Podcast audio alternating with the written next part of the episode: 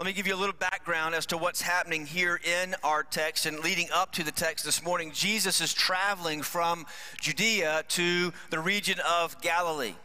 Jesus had a very successful ministry while he was there in Judea, and his, his ministry was so successful that he began to encounter a lot of opposition. He had gained the eye of the Pharisees, who had already imprisoned John, and thus they thought they had fixed their problem, because when Jesus left, they thought everything's fine. He's leaving the region. He's getting out of here. We fixed it. So we got John. We got one of his boys. He's in jail. We fixed that. Now he's moving on to another region. Everything must be okay. Because here's what's happening with Jesus. As he's in the region, he's gaining popularity. He's gaining a following. And what the Pharisees were aware of is that Jesus really posed a greater threat than John posed. Because of the popularity, because of the gathering, because of the followers. And it reminds me of a quote from Matthew Henry. He says this: the success of the gospel exacerbates, exasperates, excuse me, exasperates its enemies. The success of the gospel just does unbelievable, gives unbelievable stress to the enemies of the gospel. So the Pharisees are upset. Jesus moves on. He's encountering opposition. So as Jesus is leaving, he decides to go through Samaria. The Samaritans were considered mongrel Jews. They were half-breeds. There was no love lost between the Jew and the Samaritan. A Jew thought that there was no bigger insult than, than to be called a Samaritan, right? And so when things were going well for the Jews, here's an interesting thing to think about. When things were going well for the Jews, Samaritans considered them kin. Like they're part of the family. But when the Jews were persecuted, Samaritans considered them foreigners. They wanted anything to do with them. Right? Sounds a whole lot like our families today, right? Interestingly, though, the Samaritans worship the God of Israel. That's interesting because we, we, we encountered that in the text this morning. They built a temple that the Jews didn't like because it was seen as, uh, as in competition with the temple in Jerusalem. So while there were tremendous differences, there were also very key similarities between the Jews and the Samaritans. Interesting to note that the Samaritans once didn't let Jesus pass through Samaria. We see that in Luke's gospel, Luke nine fifty-three, because his face was as though he would go to Jerusalem. So if you're headed to Jerusalem, you will not pass through Samaria. You can't sit here. You can't come through here. So you're going to have to go the route that everybody else goes, Jesus. And head on down the road.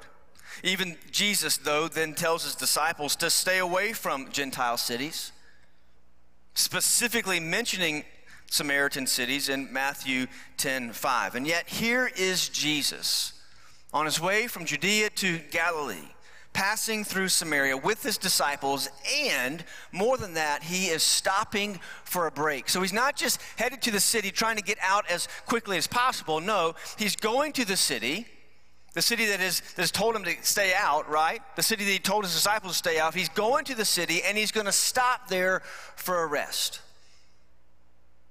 It's in the sixth hour of the day, it's noon, it's in the heat of the day, and Jesus finds a very strategic place to stop. He stops at Jacob's well. This was the well that Jacob dug and used for himself and for his family, and now it's being used by those in Samaria. And what's interesting about this well is that it is situated as a busy, at a busy junction between major roads. So it's a very strategic place for Jesus to stop. So we pick up here in chapter four, verses seven through fourteen. There came a woman of Samaria to draw water. She comes to Jacob's well. This is where Jesus is waiting. Jesus said to her, "Give me a drink." For his disciples had gone away into the city to buy food. Therefore the Samaritan woman said to him, "How is it that you, being a Jew, ask me for a drink, since I am a Samaritan woman? For Jews have no dealings with Samaritans." Jesus answered and he said to her, "If you knew the gift of God and who it was who asks you to give me a drink, you would have asked him and he would have given you living water." She said to him, "Sir, you have nothing to draw with and the well is deep. Where then are you going to get that living water?"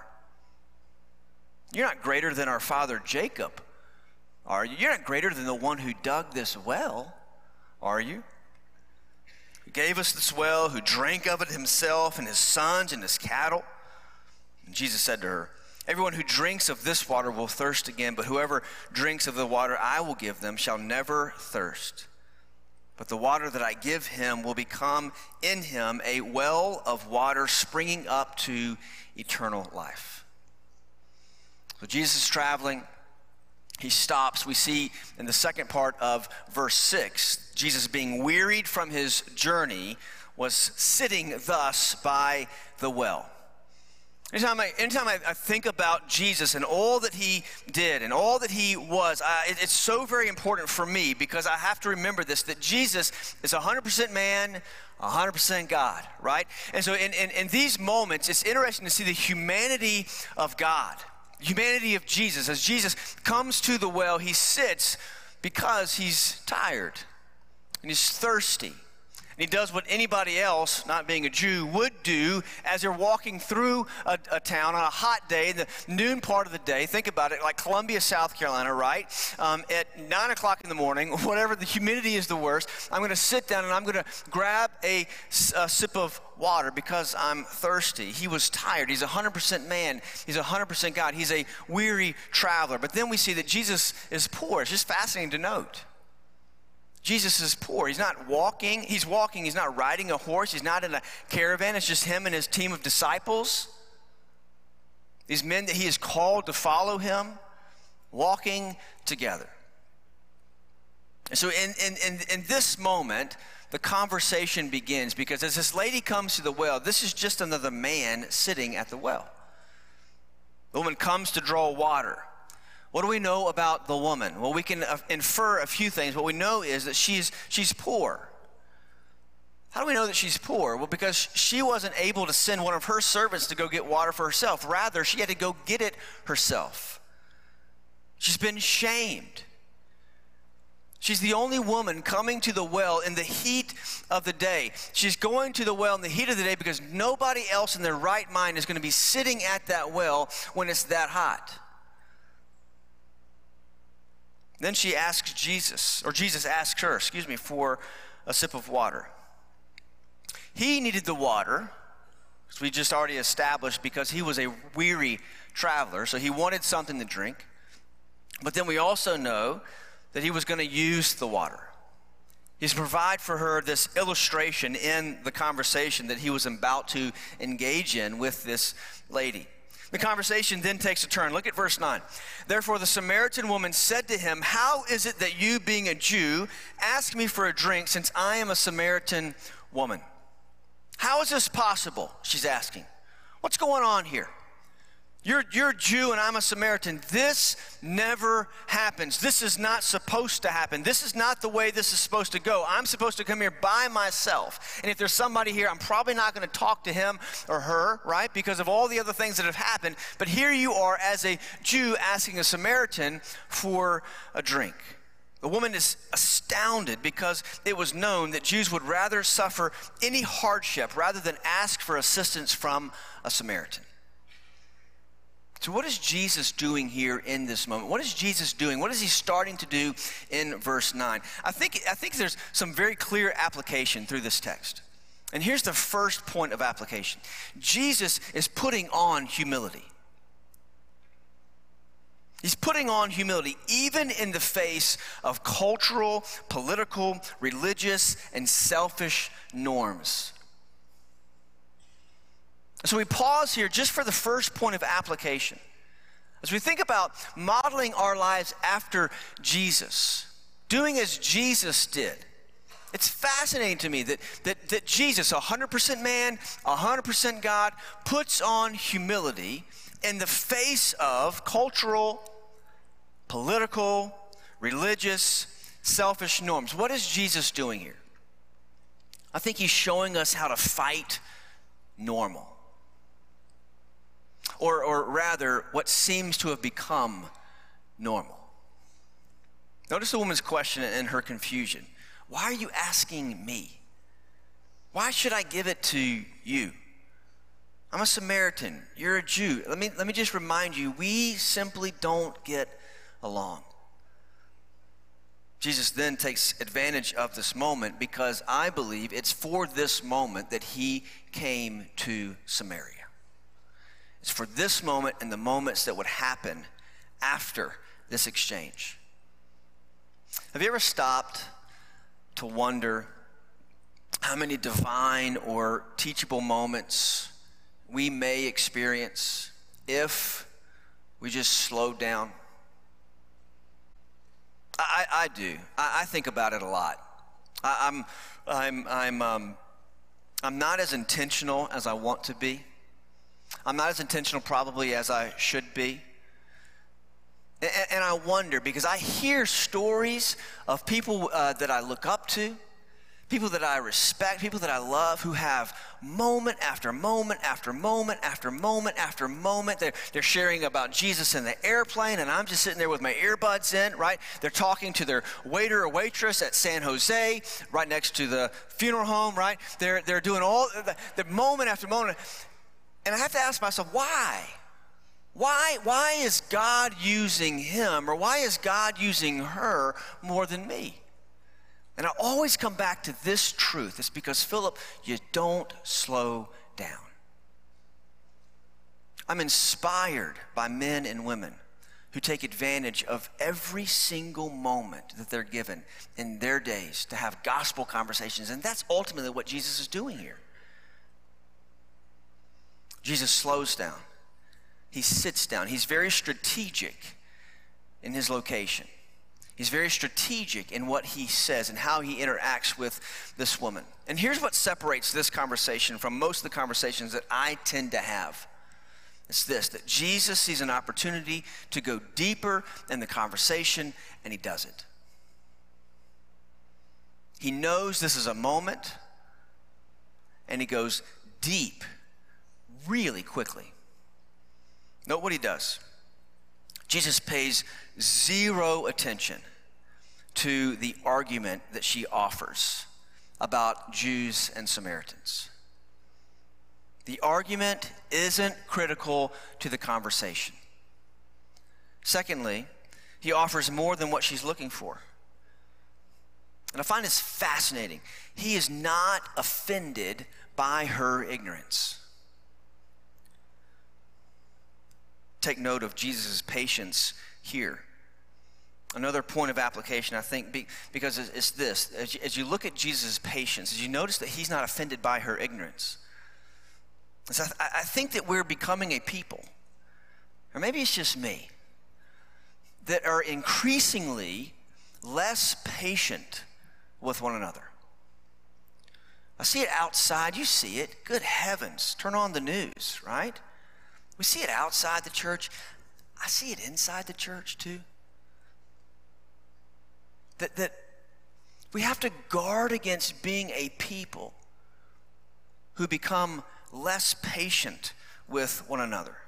Being a Samaritan, this woman wouldn't have had access to the same helps that Jews had in order to be aware of who Jesus was or even what Jesus was talking about. And Jesus isn't offended by that. He's not offended by her ignorance.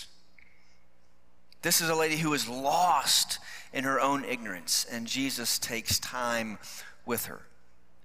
He didn't shut down the conversation.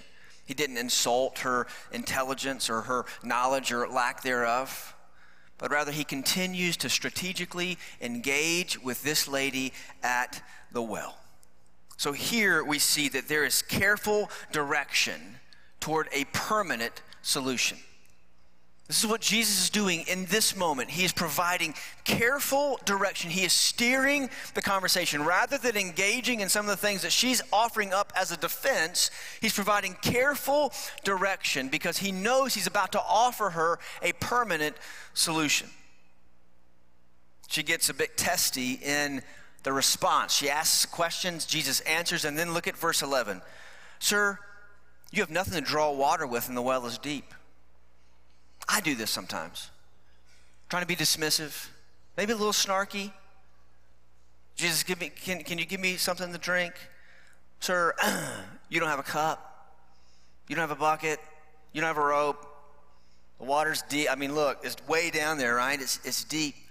Verse twelve, are you greater than our father Jacob? She asks. What she's saying here, what's she asking Jesus here in this moment? Are you greater than the man who provided this well for me and my people and all who stop here just as you, traveling from one place to another, all who come to gather water every single day? Are you greater than the one who dug this well? Another point of application. Isn't that what most people are trying to figure out? God, are you greater than fill in the blank? That's what she's asking him. Are you greater than the man who provided this well? So you're using this great, she doesn't know this, right? But let's let's just let's just give her a little bit of credit. Are you, so you're using this, this great illustration here, Jesus, and I, I'm trying to track with you, but I'm lost here because I think you're you're saying that you're better than the one who gave us this well. You're better than the one who who dug the well so that we could have water, so we could have something to talk about, right? Something to drink. God, are you greater than my job? God, are you greater than my income? God, are you greater than my status? Isn't that what people are asking? God, are you, are you greater than my talents? Are you greater than my family? I think people who are wrestling with the Lord seem to be wrestling with that. I'm hanging on to this because I think that this is better than what you have to offer. Or, or, or maybe to, to apply it in a different way. Isn't that what we're supposed to, to hone in on in our gospel conversations with non-believers, with co-workers, with family members? Hey, did you know that God is greater than blank? He's greater than that relationship that you're hanging on to. He's greater than that promotion that you're, you're desperately trying to get. He's bigger than the cancer. He's bigger than the family issues, right? Trying to provide, uh, trying to, to, to guide the conversation very carefully. She's comparing this man, Jesus, to that which she found comfortable. Ultimately, that's what she's doing. Henry also says this: an overfond veneration for antiquity makes God's graces in the good people of our own day to be slighted. An overfond veneration for antiquity makes God's gracious, graces in the good people of our own day to be slighted. Jesus responds to her uh, question, and he offers her practical and then spiritual insight. Look at verse thirteen. Jesus answered and said to her, "Everyone who drinks of this water will thirst again." So here's the practical insight that Jesus offers her. Yes, I can get water from this well. I will, and you will, be thirsty again even after we drink the water from this well. This water will be temporary solution to a recurring problem. So yes, I've got, I can get the water from the well. But when I drink of this water and you drink of this water, you will thirst again. Verse fourteen, but whoever drinks of the water that I will give him shall never thirst. So there's practical insight, and then he offers her the spiritual insight. There's a solution. Remember, he says, that living water that he refers to in verse ten, I can provide that. And once I provide that, dear lady, you will never thirst again. In Jesus, we know that we find the living water. In Christ, we are satisfied. We come to him. That's all. That's enough. So yes, he is greater than the one who dug the well. Yes, he is greater than fill in the blank. We know that in the world we find poor substitutes. The temporary always requires a permanent solution. If the well dries up, we have to go find another well. We have to. We have to go find another well because our thirst is not going to go away. So what happens if the well dries up? We move from well to well to well to well. what we know is that the believer has in himself, through Christ, springing water, welling up, this continuous flow, a spring of water. We see that in verse fourteen. And then look at the woman's response in verse fifteen. Sir, give me this water so I will not be thirsty, nor come all the way here to draw. She says to Jesus, sir, give me this water so I don't have to come to this place again. This well had become a place of ridicule.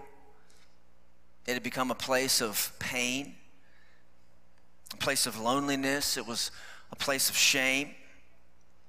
This well that was a place of temporary satisfaction had become an unwelcome sight to this lady. And now it wasn't as appealing that she's comparing it to the offer that Jesus is giving her. How many people in our lives are waiting for us to give them the better option?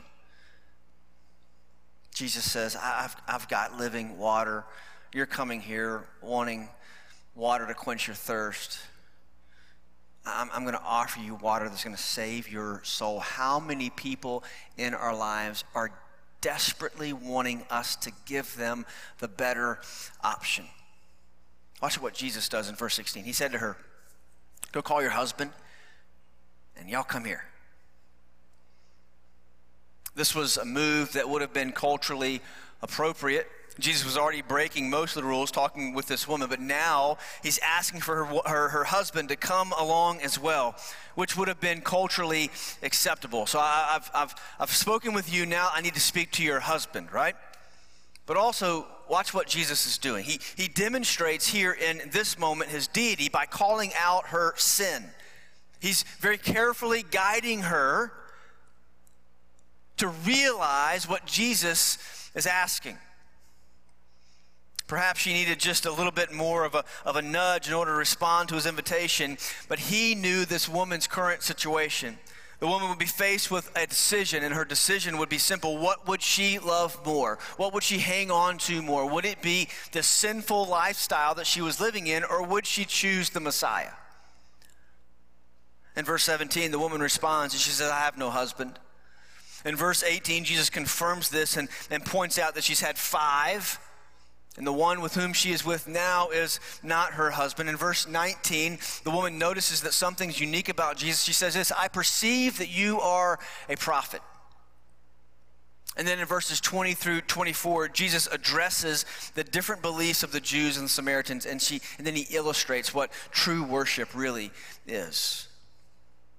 Verse twenty-five, the woman says, yeah, yeah, yeah, I, I know. I know all this. There is a Messiah coming. So she she she gives hint to, she knows something, right, of a Messiah that's coming. And then we see in verse twenty-six, Jesus says, and I'm paraphrasing here, I am that guy.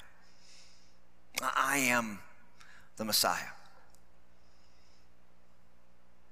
So I find it very interesting because now the disciples show back up. Remember, they went to go look for something to eat? Disciples show back up. And the woman leaves. And she goes into the city. We see in verse twenty-nine why she goes into the city. She goes into the city and says this, come see a man who told me all the things that I've done. This isn't the Christ, is it? She goes back almost looking for validation of the conversation she just had. She, she alludes to, sir, I, I, I perceive that you're a prophet. So she alludes to, she knows something of the coming Messiah. Then she goes back to the town. She talks to the men in the town. She says, hey, I think this is the guy. She left the place that had become a place of shame to go to a people who had shamed her. You can imagine that she's, you know, not the talk of the town. She's the talk of the town. She's had five men. The one she's with now is, is not her husband. The ladies are making fun of her, her ridiculing her, shaming her. She leaves the place of shame to go to the people who shamed her to tell them about Jesus. It's the power of an encounter with Jesus. It is life-changing. You never encounter Jesus and leave the same. Period. End of story. We never come to the person of Jesus. You don't see it through Scripture. You don't know it from, from your own testimony, right? Or those who the, who, have, who have walked before us. We see time and time and time again, when people encounter Jesus, things change. It changes the way we do things. It changes the way we see things. We notice that it changed her mindset. She left her water pot. You can read into a lot of what's going on there. Does she leave the water pot to, to give us a clue that she doesn't need this, this temporary water anymore because she's found the living water? So what do we do with all of this? How do we apply this text, this story, to our lives? Let me ask you a couple of questions. Where, where are the wells in your life? And, and I think I think that has two meanings. The, the first one, the very practical one, is this. Like, where are you encountering people every single day that don't know who Jesus is? Is it like at the office? Is it at home? Is it within your family? Is it on the ball field? Where are the where are the places that, that are natural gathering places for conversations to happen? I want us to think about that before we leave here this morning. I want to make that application. Where are those wells? The other thing could be this. Like, where are the wells in your life? What are the things that you're holding on to because you think they're bigger or better than Jesus?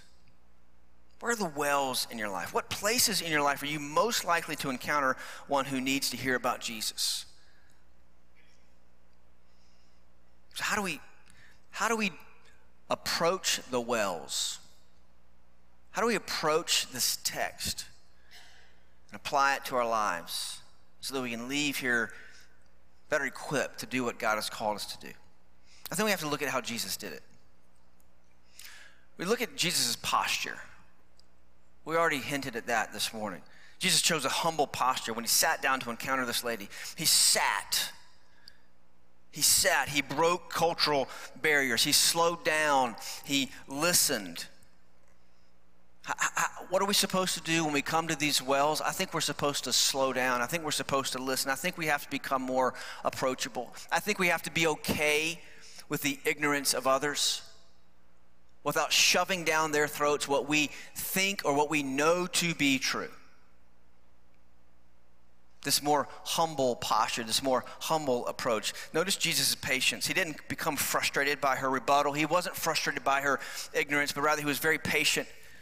He knew what was pertinent to this conversation, and he knew what could be passed over. And then we notice Jesus' presentation.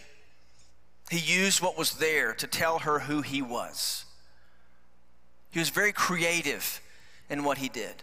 He was very strategic in where he stopped. He used what was there to tell her who he was.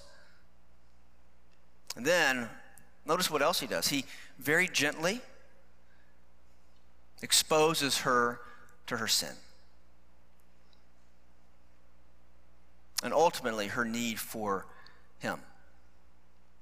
Very gently. Hey, go, go get your husband and let's continue this conversation. Eh, about that. Oh, right?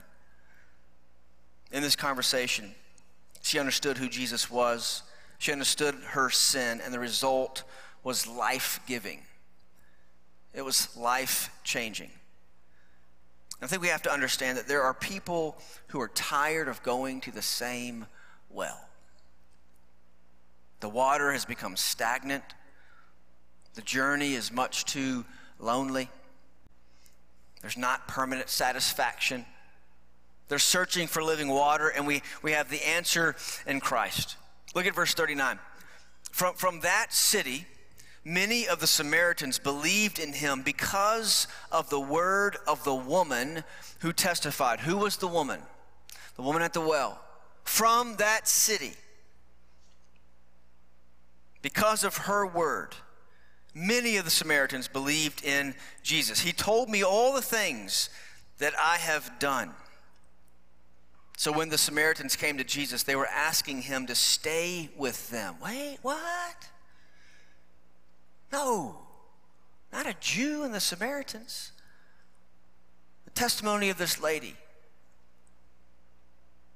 Forced, right, these, these other Samaritans to go and find out more. And then when they found out what she found out, the Samaritans are begging him to stay. And so what does Jesus do? He stays there for two more days. He was very strategic in his stop. He stays there for two more days. Many believed because of his word, and they were saying to the woman, "It is no longer because of what you said that we believe, for we have heard for ourselves and know that this one is indeed the Savior of the world." My goodness. The Samaritans are saying, it's, it's no longer your story, but it's now my story. It's now our story. So that's really, really good that that happened to you. Fantastic. You had this great encounter at the well. But now it's Now it's my story, because I encountered the one who gave living water as well. Remember the disciples? The ones that Jesus called to say, "Hey, come follow me. I'll make you fishers of men." Disciples had gone into the town to get food. This, this crazy stuff is happening at a well. I think of Oftentimes, I feel like I, I'm more like a disciple than I am than like the least of these in the scriptures, right? Because what we see happening in the text, the disciples are urging Jesus to eat. Yeah, yeah, okay, Jesus, you got to eat. You got to eat. We went back to the town. We got you some food. We need you to eat. They're arguing over who brought Jesus something. Well, did you bring something? I didn't bring something. Did you bring something? I didn't bring something. Right? They're arguing, they're urging him to eat, but then they're figuring out who brought Jesus something to eat. And yet Jesus uses another opportunity to teach these disciples something. We see in verse thirty-five, the second part of verse thirty-five. Look what Jesus says as we're bringing this thing to a close. He says this, "Look, lift up your eyes and look on the fields, that they are white for harvest." Lift up your eyes. Hey, hey guys. Stop arguing. Stop worrying about trivial things. Stop, I, I'm good. I'm the bread of life. I don't need that bread. Don't miss what's happening here in these moments. Lift up your eyes and look at the fields. You can almost picture, I, I, I don't know, I don't know. You can almost picture Jesus saying, "Hey, look at all these Samaritans that now have experienced the living water. Guys, stop worrying about all the stuff, all the temporary stuff, and start focusing on, fix your gaze on the things that are permanent." Let me conclude. What, where's your well? Where's the place that you can encounter people? Or what's the thing that you kind of need to give up? What's your posture? In your gospel conversations, in your dealings with, with those who don't know Jesus, what's your posture? How patient are you willing to be? Then when will you present the gospel? When, when will you present the better option? Maybe today the, the Holy Spirit is, is working and is speaking to you, and you're thinking it, it's time to get serious about the, uh, offering the hope of the gospel to those with whom you live, work, and play. Or maybe perhaps you're like the woman at the well. You're tired of looking for answers and all the wrong places. Your heart is longing for permanent relief, and this morning, for the first time, you realize that Jesus is the permanent solution. It's not all the other things you've tried to fit into your life to, to bring satisfaction, to bring joy, and to bring life, but it's Jesus is, is the solution that you've been looking for.